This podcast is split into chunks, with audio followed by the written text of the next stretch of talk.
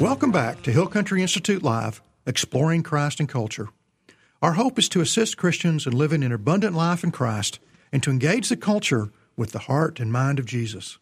For additional interviews and recordings and videos from past conferences, please visit our website, hillcountryinstitute.org. And while you are there, contributions to support this program and our efforts to equip and encourage the body of Christ are welcome. That's hillcountryinstitute.org. Well, today our special guest is Rob Overholt. Rob is uh, part of the staff at Gateway Church. He's the author of Keys to Keys of Change, Create and Orchestrate Your Future, and uh, has a lot of exciting things to talk about. His experience in, in starting churches, starting nonprofits, and and uh, just expressing the love of Christ in creative ways. Welcome again, Rob. Well, thank you, Larry. It's uh, it's great to have this conversation. So, uh, you know, we one of the things that uh, that has come out in your story is how you've you've worked in the nonprofit arena. We talked in the first segment about you being a church planner and the and the, and the challenges and rewards of expanding the kingdom that way.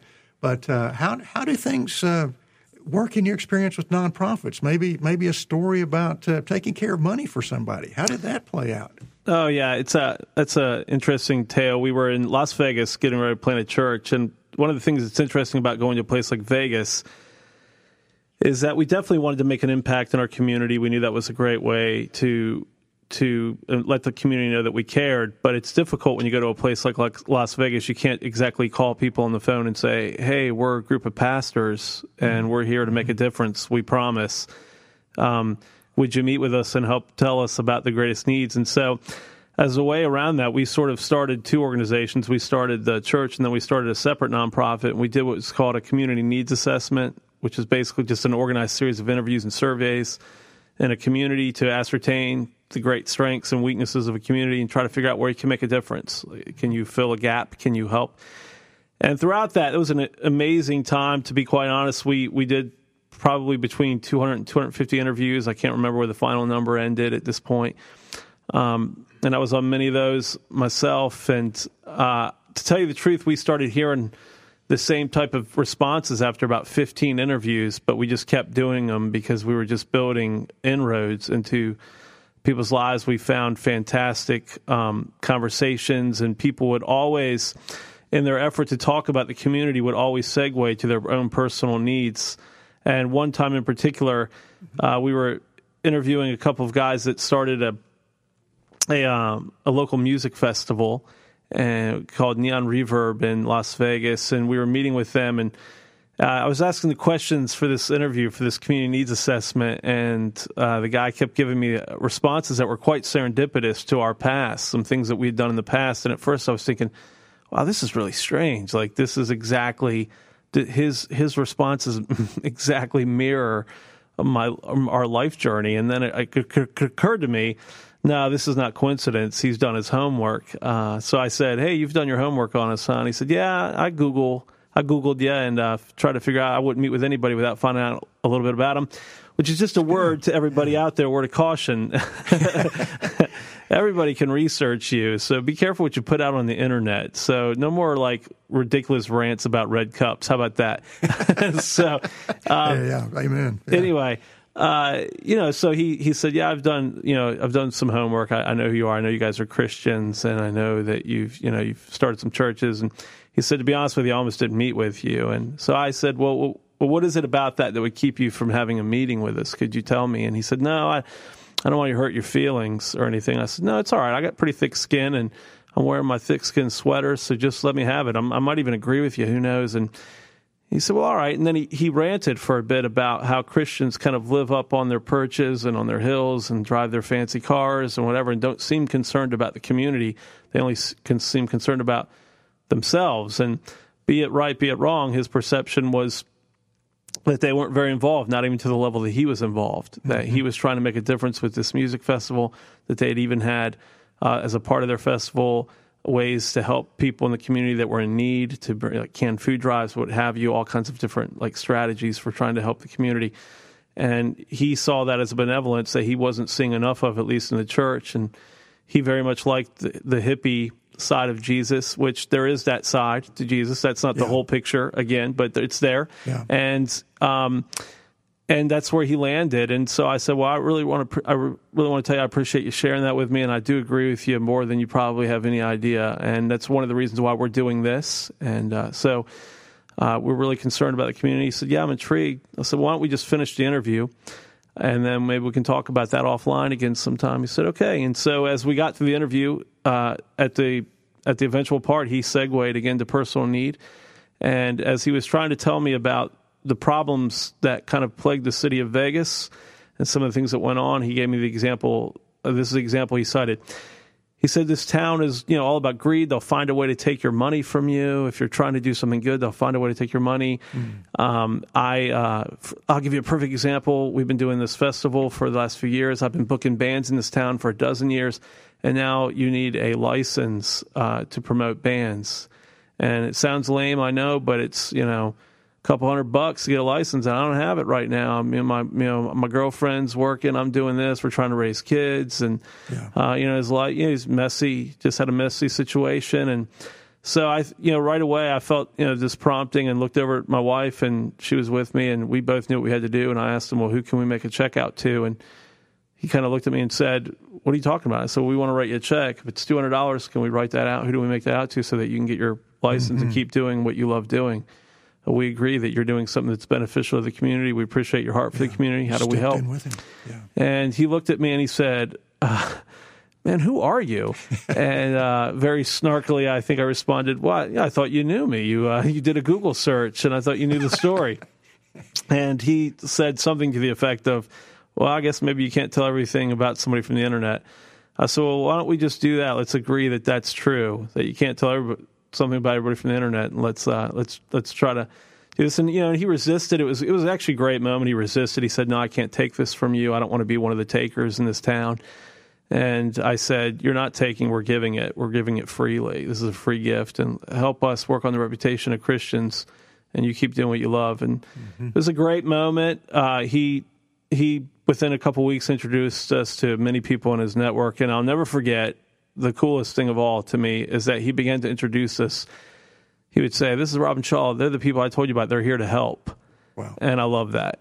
And I, know, if mm-hmm. that as a Christian, I would I would love to be introduced that way. Yeah. Every place I ever went, yeah, that'd be great. It's like it's, that's the way we want to be thought of. Yeah, absolutely. But when you when you visit with people, like the feedback he was giving you early on, or you read a book like Unchristian by Barna, you realize that that's not the perception of the church. Certainly is not. Yeah. So and I don't think that perception is completely fair, but it's not completely unfair either. Let's be honest. It's uh, we've we've done some things uh, in Christendom to really give ourselves some black eyes. yeah, at, at best, there's just some truth in there. Yeah, absolutely. And, and uh, well, and and and building these these coalitions and all, you you also had another nonprofit where you became known for the door.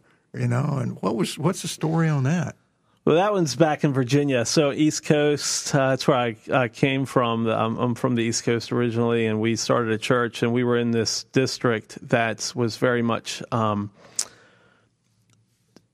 not a nice place. It was in Norfolk, Virginia, so it was kind of down by the harbor, and there was uh, very much a. Uh, it was very artsy community, very um, just kind of you know, very eclectic and bohemian kind of culture.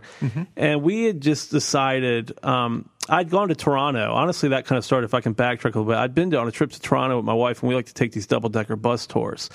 And, and, and in doing so, we came on this district in Toronto called the Distillery District, which had been an old distillery that was now defunct. And a group of um, a group of entrepreneurs came along, and they had a vision for this a distillery district, and they uh, they went out and got capital, and they you know got some people to invest, and they turned this distillery into what is now known as the distillery district in Toronto. If you've seen the movie Cinderella Man, where he's at the gates and they're all you know. On, being put out of job and looking for jobs. That's right there on the cobblestone streets of the distillery district in Toronto, and it's amazing an amazing place. It's now it's now filled with boutiques and restaurants and and um, art galleries. It's just gorgeous. And I remember in that in that journey on that bus tour, saying to my wife, "Why is it that Christians don't don't do more of this? Mm-hmm. Like, what if we found old places that have just been given up for dead, and we had a vision to just refurbish and and yeah. and, and and and have beautiful things happening to them bring as a life. means, yeah, bring yeah. life and as a means to tell the gospel. And so in that name and in that vein, we we got back to Norfolk and we were playing a church and we looked for um, we just looked for the like a, a, a rotten spot. There's no two ways about it. We looked for and we found this old warehouse down in these uh, uh, in this little docks area, and it was just it was just not a nice place. It was a very um, it was yeah, it was just in ruins, kind of rust coming down the walls, and we turned it into an eclectic, uh, not very nice space. Is what I would say. Mm-hmm. It, we just gave it an eclectic spin, and about thirty-five of us went in and did the labor.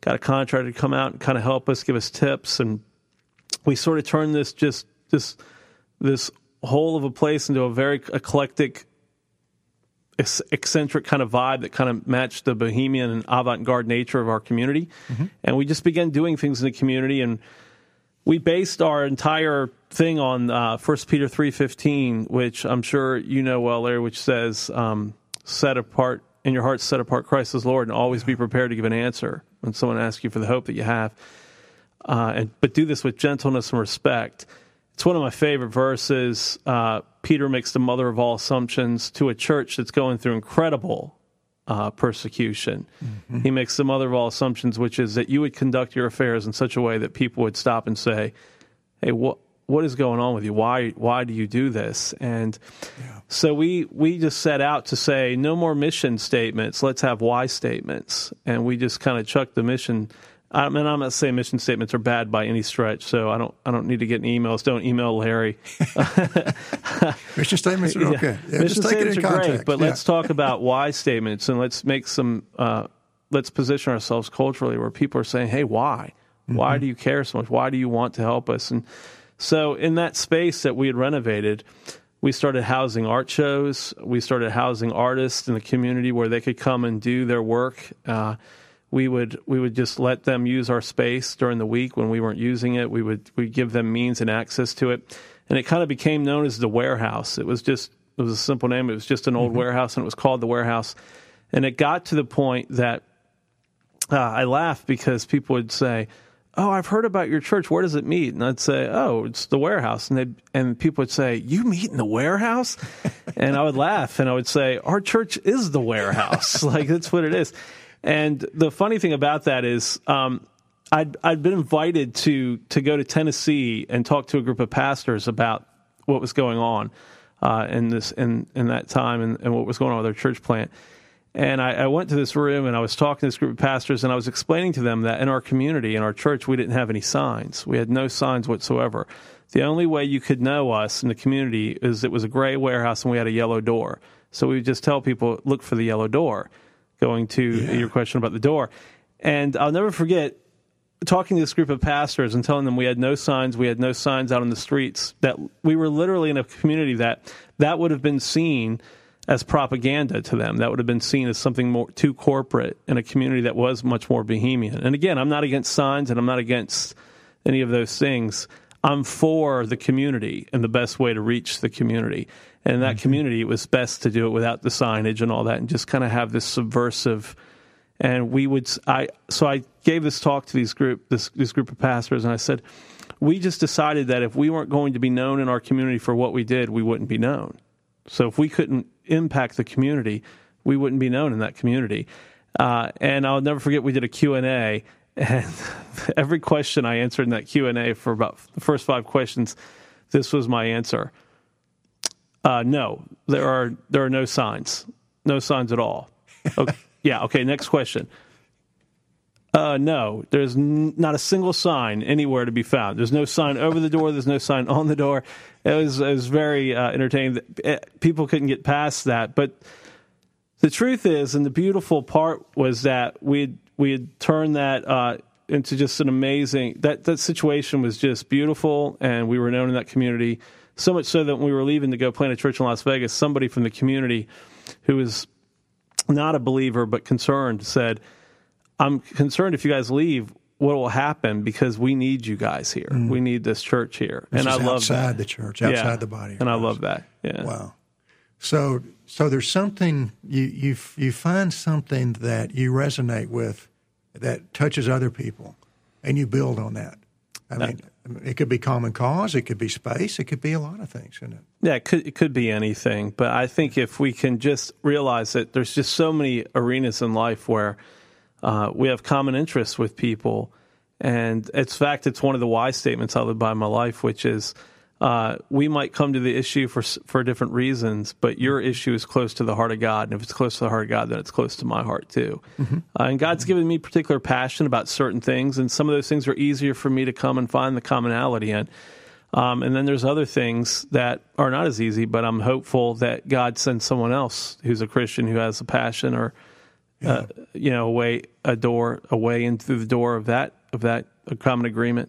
Sure. And that when we find that common ground with people, we can begin to build to, to in hopes, uh, introduce them to yeah. the Creator. So you're you're thinking about creativity particularly. So, you know, in, in, in portions of San Antonio, here in Austin, lots of places there's a tremendous desire to be creative and to support people who are creative and, and, tremendous needs yeah so and in fact right now we're working on my buddy eric and i you know eric mm-hmm. well uh, eric from gateway we're working on an initiative right now in austin because austin is, is chock full of entrepreneurs yeah. and we're entrepreneurs ourselves i mean I, I like starting things so again the mm-hmm. commonality we're trying to ask them what do you need what assistance do you need and how can we help we have an army who comes and in every week and sits with us of volunteers yeah. and people who want to be a part of something meaningful. How do we help you do your meaningful thing?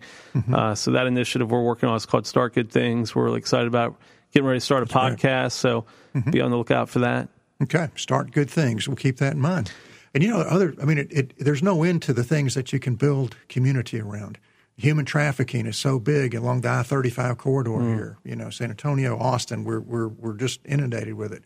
Uh, what are we going to do with our environment? How do we how do we care for the environment in this rapid growth that we're experiencing? Absolutely. And and housing. I mean, so so there's no there's there's no um, uh, problem finding cause. It's then coming together, like you talked about, finding ways to build community around that. Yeah, absolutely. And if someone's out there and they're like, "Hey, well, what what can I do?" My I would be like, "Hey, come to the retreat, hang out with us, and let's yeah. have an idea session. Yeah, let's just sit around and talk about." What what what is your passion? What where do you live? What's going on in the context of your community? We can come up with ideas to find commonality. Yeah, I idea love, sessions are great, aren't they? Yeah, I love. Yeah, it. and if you've just joined the program, the retreat that Rob mentioned is the Love Your Neighbor with the Heart and Mind of Christ retreat at Camp Allen, December fourth through sixth. That's a Friday through Sunday. Uh, Camp Allen is located near Navasota. It's between Houston and College Station. It's a thousand acres of beautiful rolling hills, trees, lakes, uh, very lush setting, beautiful uh, uh, improvements, wonderful rooms, private rooms. Uh, the food is very good, and fireplace, line dancing, lots of good things to do. So if you want to find out more about it, visit hillcountryinstitute.org or call 512 680 7993. Rob, one one thing that that uh, I think people would resonate with is the story of how you you know we talked some about your family, your upbringing, but we didn't really get into the details of how you came to ask questions and go through your process and and come to know Jesus. Tell, tell us something about that, if you would. Sure. Yeah, it's a uh, it's a bizarre story, but uh, those are the fun ones, I guess, right? Uh, but yeah. I was well, you know, well into my twenties. I as I said, grew up around church, but kind of left that behind. Thought that there was some meaning in the world, but didn't think it was attached to any kind of religion, uh, you know, including Christianity.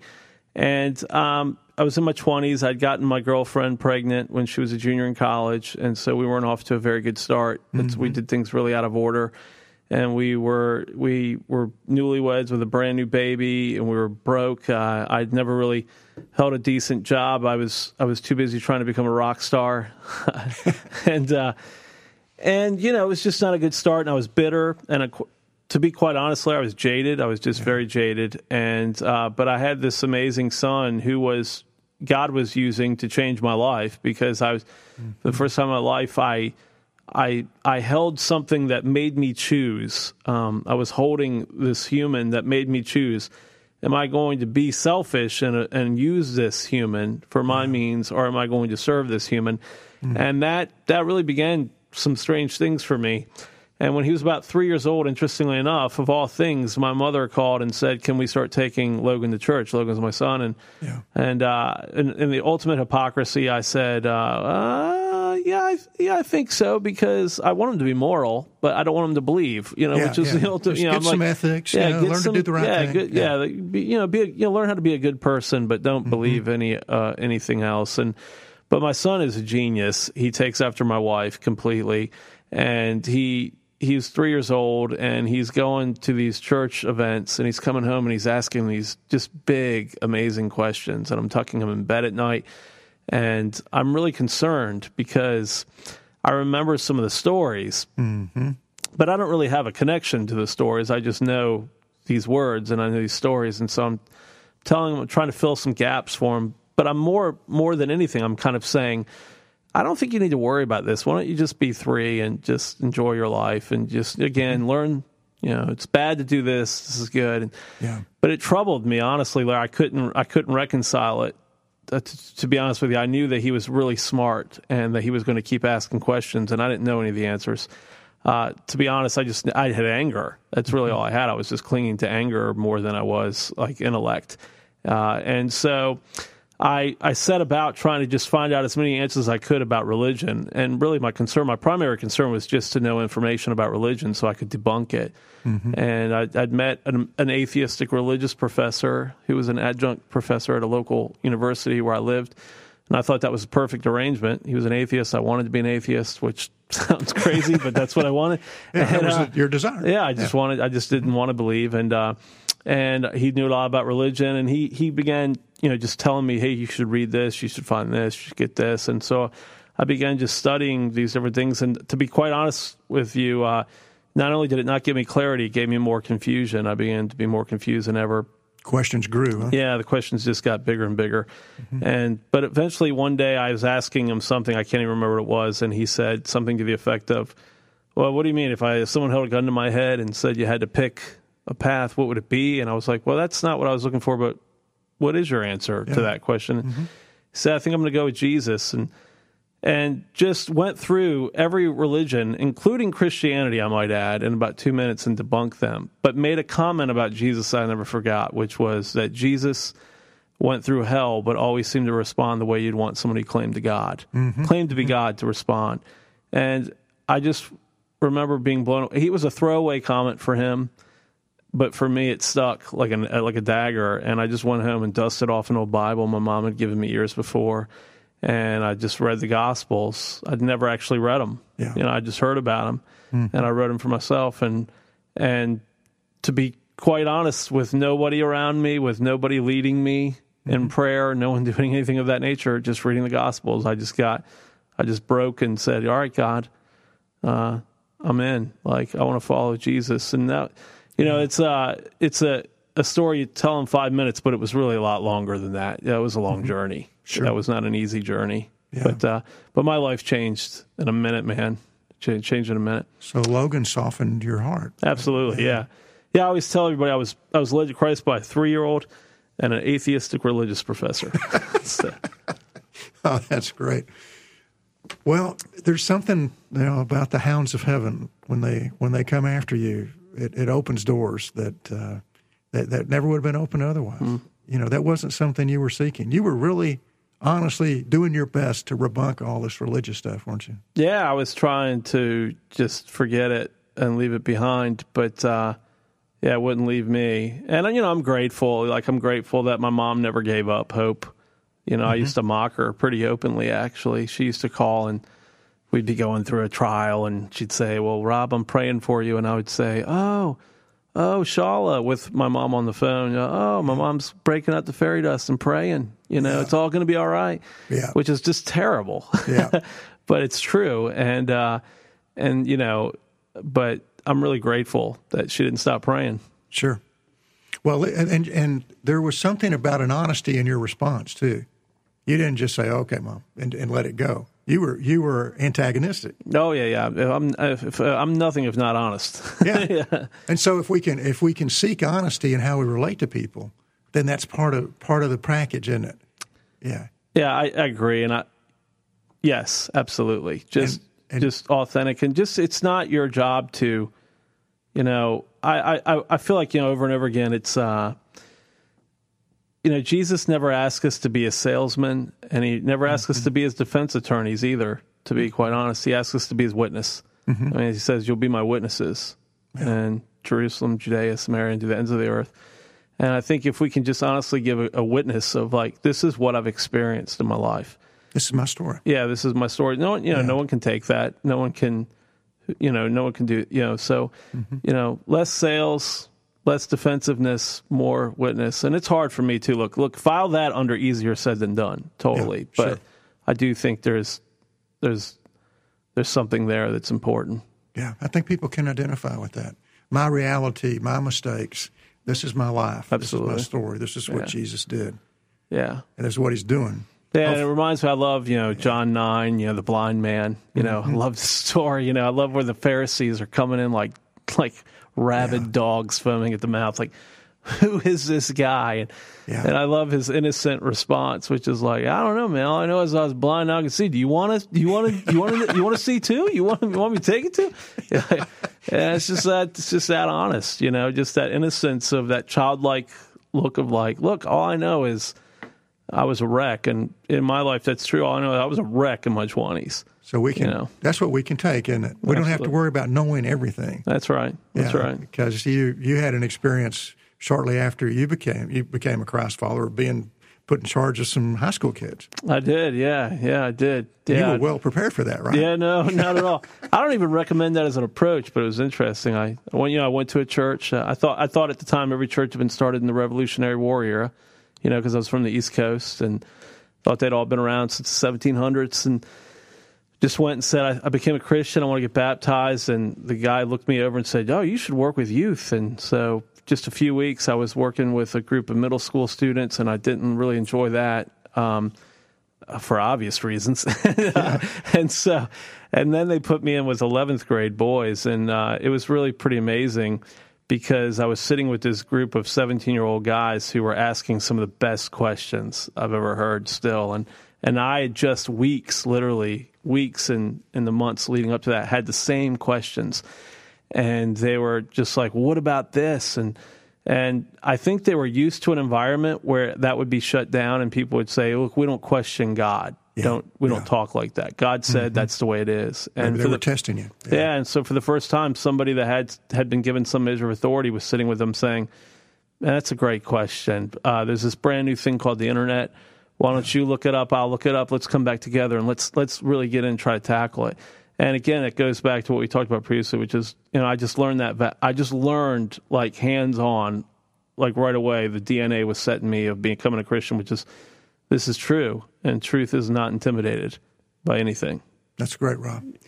Um, if you're just join us, I hope you can listen to this another time on a podcast. Rob Overholt is our guest. Rob's experience in coming to Christ, Rob's experience in building community and planting churches is a great model for us to think about of how we relate to a world at large and, and how we are ambassadors and witnesses for Christ.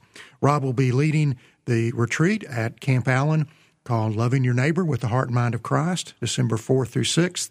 Camp Allen is, I've said this before if you've heard it, it's just a beautiful location. We're going to have time to interact with each other, talk about ideas about how we relate to the world at large, and how we build each other up in our faith.